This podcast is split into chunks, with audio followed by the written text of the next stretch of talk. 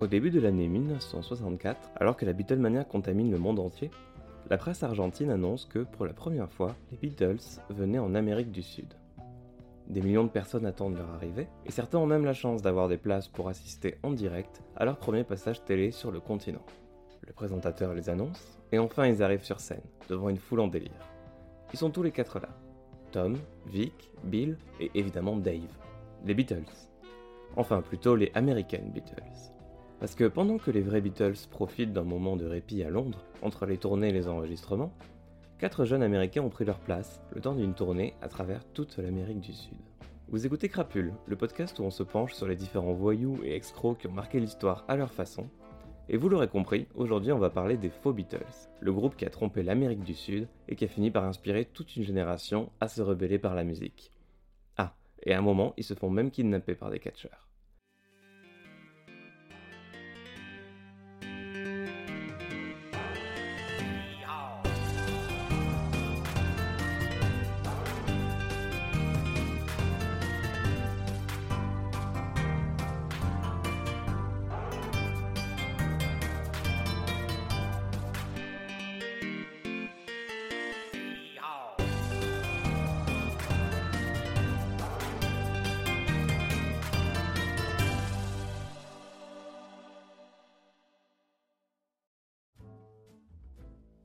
Notre histoire commence avec Bill Handey, Tom Condra, Vic Gray et Dave Hieronymus, quatre amis encore au lycée du sud de la Floride qui ont l'habitude de traîner dans les restaurants et de chanter a cappella.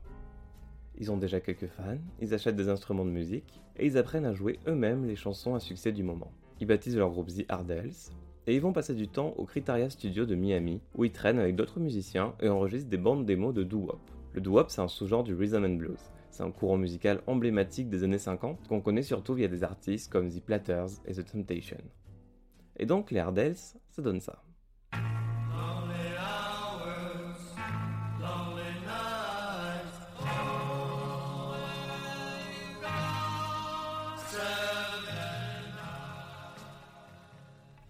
Ils se font alors rapidement remarquer par Bob Yoré, producteur et manager basé à Miami, qui les prend sous son aile et leur décroche de nombreuses dates dans les clubs de la ville. The Ardels joue à Miami plusieurs fois, mélangeant chansons originales et reprises, devant un public réduit mais enthousiaste. Mais Bob, il a d'autres projets pour le groupe. How long do you think Beatlemania will last? As long as you all keep coming.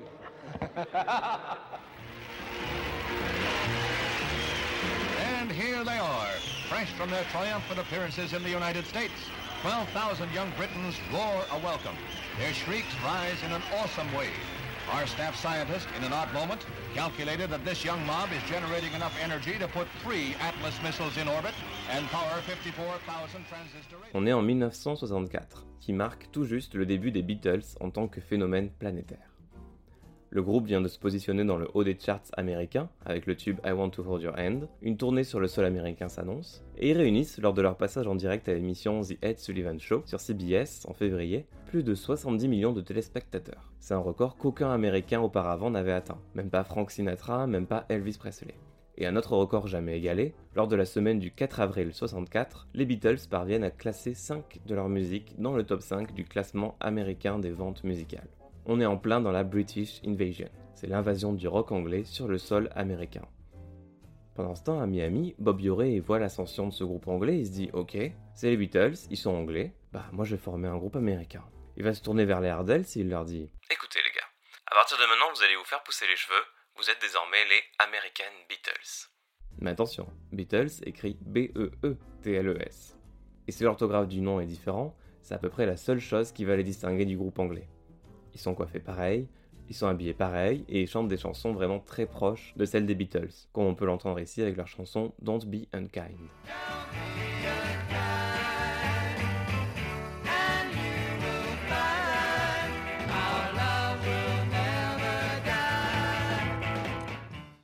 Ça commence au début un peu comme une blague et une occasion facile de surfer sur le phénomène des Beatles. Mais cette nouvelle identité va leur apporter une toute nouvelle popularité dans la région de Miami, et un public plus nombreux vient les voir jouer dans les clubs. Et c'est là qu'entre en scène Rudy Duclos.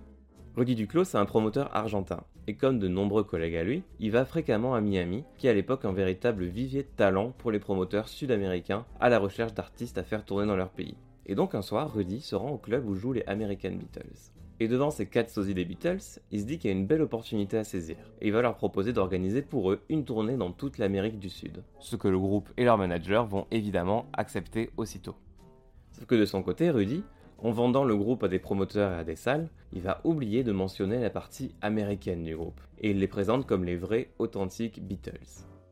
Les contrats sont rapidement signés, tout le continent s'arrache la venue des Beatles, et les médias vont relayer l'information absolument partout. Au Pérou, par exemple, le journal La Cronica annonce que les célèbres Beatles viendront en mai.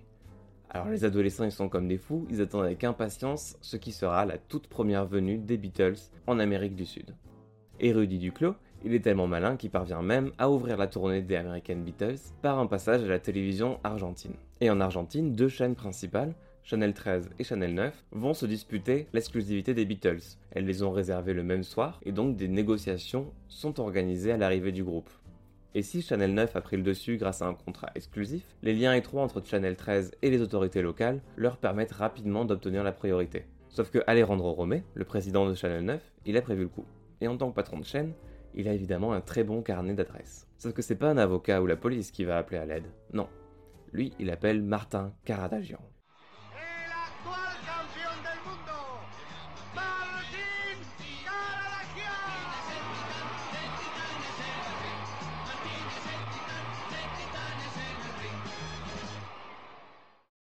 Caradagian, c'est un lutteur professionnel.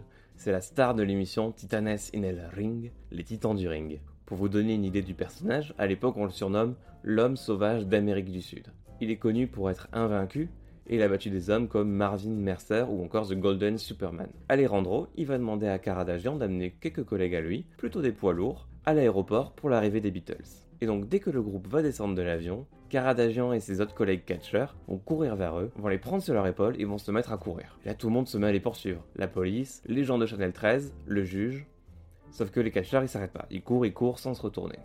Ils montent directement dans un autre avion qui les amène à Palermo où Alejandro avait organisé leur arrivée. Et l'agitation était telle que personne ne s'est rendu compte sur le coup qu'il ne s'agissait même pas des vrais Beatles. C'est qu'une fois à bon port, dans les studios de Chanel 9, que le personnel se rend vite compte de la supercherie. Mais le groupe avait déjà été programmé pour être l'acte principal d'un programme exceptionnel en prime time appelé El Festival de la Risa, le Festival du Rire, et leur venue a été annoncée dans tous les médias du pays. C'était impossible de faire marche arrière. Donc Alejandro dit à ses équipes euh, Bon écoutez, moi je veux pas prendre part à ce mensonge au peuple, donc je vais prendre l'avion, je vais me casser à Putanel Est et je veux rien savoir de ce qui se passe ici ce soir. Alejandro s'en va et l'émission commence. Les American Beatles attendent sagement derrière la caméra, guitare en main, tandis que l'animateur prononce son discours d'ouverture. Por eso, los American Beatles.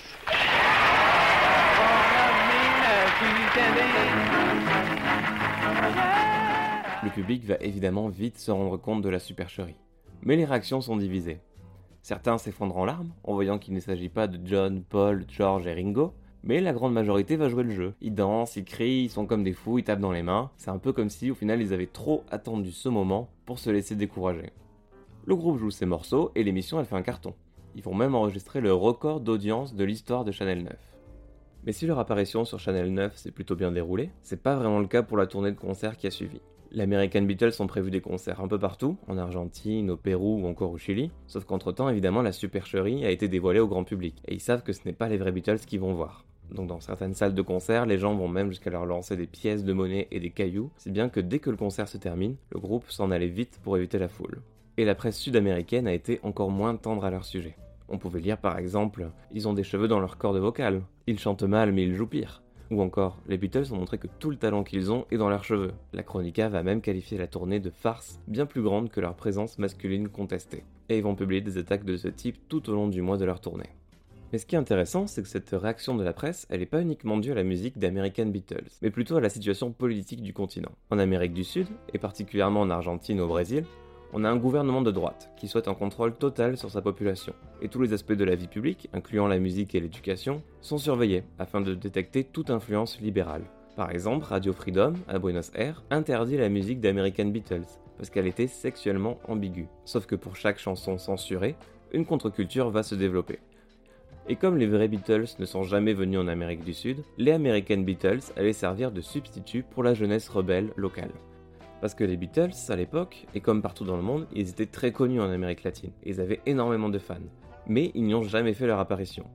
Faut savoir qu'en 64, le marché sud-américain de la musique ne représentait qu'une fraction de celui des États-Unis, de l'Australie ou de l'Europe. Le Pérou, par exemple, où se sont rendus l'American Beatles, avait une économie de la taille du Royaume-Uni au lendemain de la Première Guerre mondiale. Et donc les salles de concert, les promoteurs et les agents n'avaient tout simplement pas les moyens de payer les frais des Beatles. L'Amérique du Sud faisait face à une sorte de pénurie de rock anglais que les American Beatles ont été ravis de combler. Et leur tournée sur le continent a d'ailleurs inspiré de nombreux jeunes sud-américains. Notamment, le passage télévisé d'American Beatles en Uruguay a inspiré la formation de Lost Shakers, un quatuor qui a eu un impact énorme en Amérique du Sud. Dirigé par Hugh Fattoruso, Lost Shakers marque le début de l'ère de la musique anglophone en Uruguay, baptisée la Uruguay Invasion, c'est-à-dire l'équivalent argentin de la British Invasion. Et c'est un mouvement qui a contribué à la naissance de la scène musicale rock révolutionnaire du pays. Fattoruso déclare justement dans une interview La première fois qu'on a vu des gars aux cheveux longs faire de la musique, c'était à la télévision avec les American Beatles. Et suite à ça, Lost Speakers se mettent à enregistrer du rock chanté en anglais, qui est complètement à contre-courant de la musique de l'époque, plutôt en espagnol, et ils mélangent des influences pop anglaises et sud-américaines, comme on peut l'entendre ici avec leur tube Never Never, qui reprend des airs de bossa nova.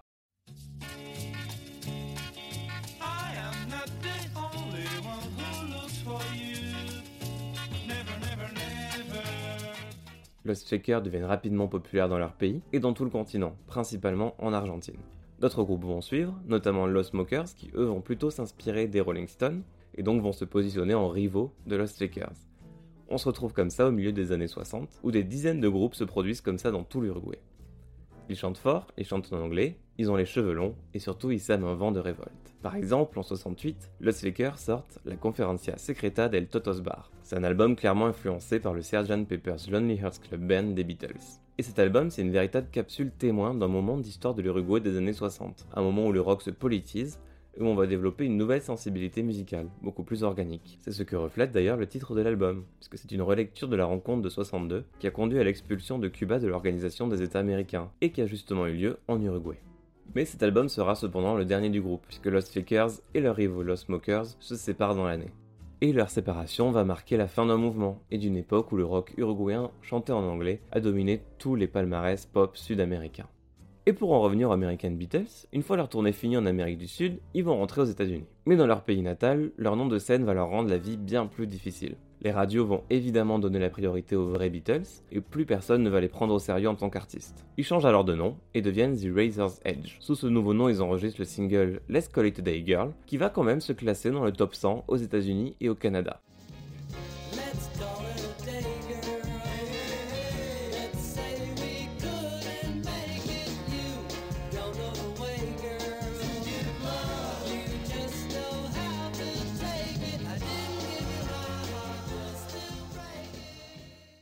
Mais malheureusement, le succès ne sera pas au rendez-vous pour les prochains singles du groupe, et ils vont se séparer une bonne fois pour toutes à la fin des années 60. Et ce qui est intéressant, c'est que les American Beatles sont quand même restés dans les mémoires de la jeunesse de l'époque. Aujourd'hui encore, on peut retrouver sur les forums de nombreux témoignages d'Argentins qui se souviennent du passage du groupe à la télé et de l'influence que celui-ci a eu chez eux. Donc voilà, comment un groupe formé au départ comme une blague, puis comme une escroquerie, a fini par inspirer toute une génération. Et la question qui reste, c'est qu'est-ce qu'ils pensaient les vrais Beatles de ces imitateurs? Et bien d'après le chanteur du groupe, les quatre membres seraient venus les voir jouer à Miami et se seraient même levés pour danser avec eux.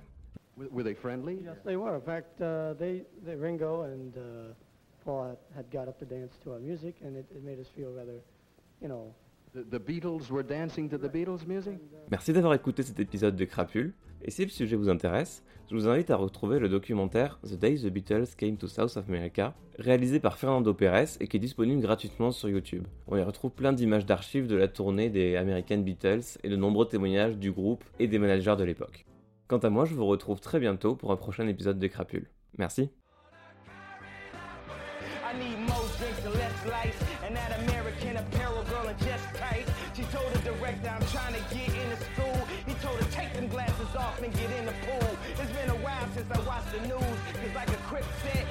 Way too many blues for anyone bad news.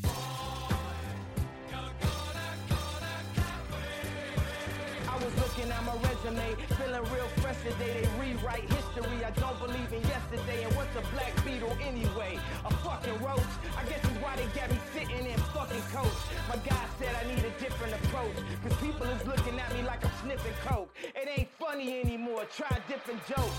Tell them hug and kiss my ass, X and O and get the ring while they at it. Do my thing while I got it. Play strings for the dramatic and then of that wax shit. Act like I ain't had a belt in two classes. I ain't got it. I'm coming after whoever who has it. I'm coming after whoever who has it. You blowing up? That's good, fantastic. It's like that, y'all. I don't really give a fuck about it at all. Cause the same people that try to blackball me forgot about two things. My black balls.